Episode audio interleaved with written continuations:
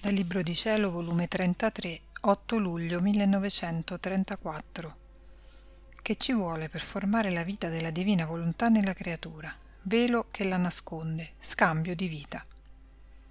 Mi sembra che il volere divino con occhio indagatore vada sempre guardando se in tutto il mio interno scorre come atto primo la sua adorabile volontà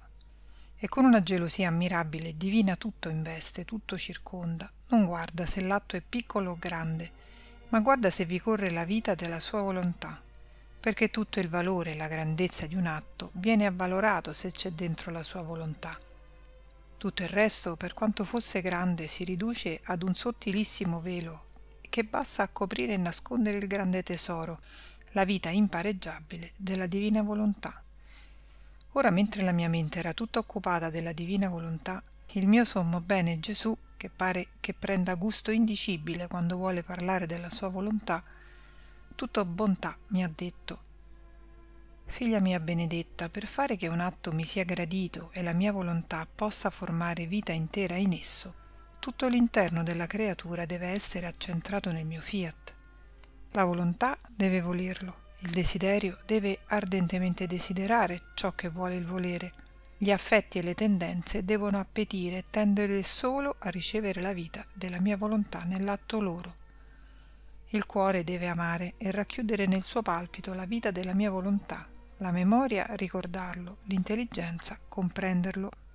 Sicché tutto deve essere accentrato nell'atto in cui la mia volontà vuole formare la sua vita. Siccome per formare una vita ci vuole volontà, desiderio, cuore, affetti, tendenze, memoria, intelligenza, altrimenti non si potrebbe chiamare vita intera e perfetta, così la mia divina volontà, volendo formare la vita nell'atto della creatura, vuole tutto l'insieme della creatura accentrato nel suo atto o vita che vuole formare. Altrimenti non si potrebbe dire vita intera e perfetta. Ecco perché la mia volontà vuole tutto, per poter ricambiare la vita del suo amore nell'amore della creatura, i suoi desideri e tendenze divine in quelli di essa, il suo palpito increato nel palpito creato, la sua memoria eterna nella memoria finita, tutto insomma, vuole essere libera in tutto per poter formare vita intera, non a metà. E come la creatura cede del suo, così la mia volontà divina fa lo scambio di ciò che è suo. E allora la sua vita è feconda, e nel velo della creatura che la copre genera amore, desideri, tendenze, memoria tutta sua, e vi forma il gran prodigio della sua vita in essa altrimenti non si potrebbe dire vita, ma semplice adesione alla mia volontà e neppure in tutto, ma in parte, quindi non porterebbe né gli effetti né i beni che essa possiede. Immagine di ciò sarebbe il sole, se la sua luce non possedesse calore, dolcezze, gusti, profumi e colori, non potrebbe formare la bella iride dei colori, la varietà delle dolcezze, la soavità dei gusti e profumi. Se li dà alla terra è perché li possiede, e se non li possedesse non sarebbe vera vita di luce, ma luce sterile, senza fecondità. Così la creatura, se non cede il posto di tutto il suo interno alla mia volontà, non potrà possedere il suo amore che mai si spegne, le dolcezze e i gusti divini, e tutto ciò che compone la vita della mia volontà. Perciò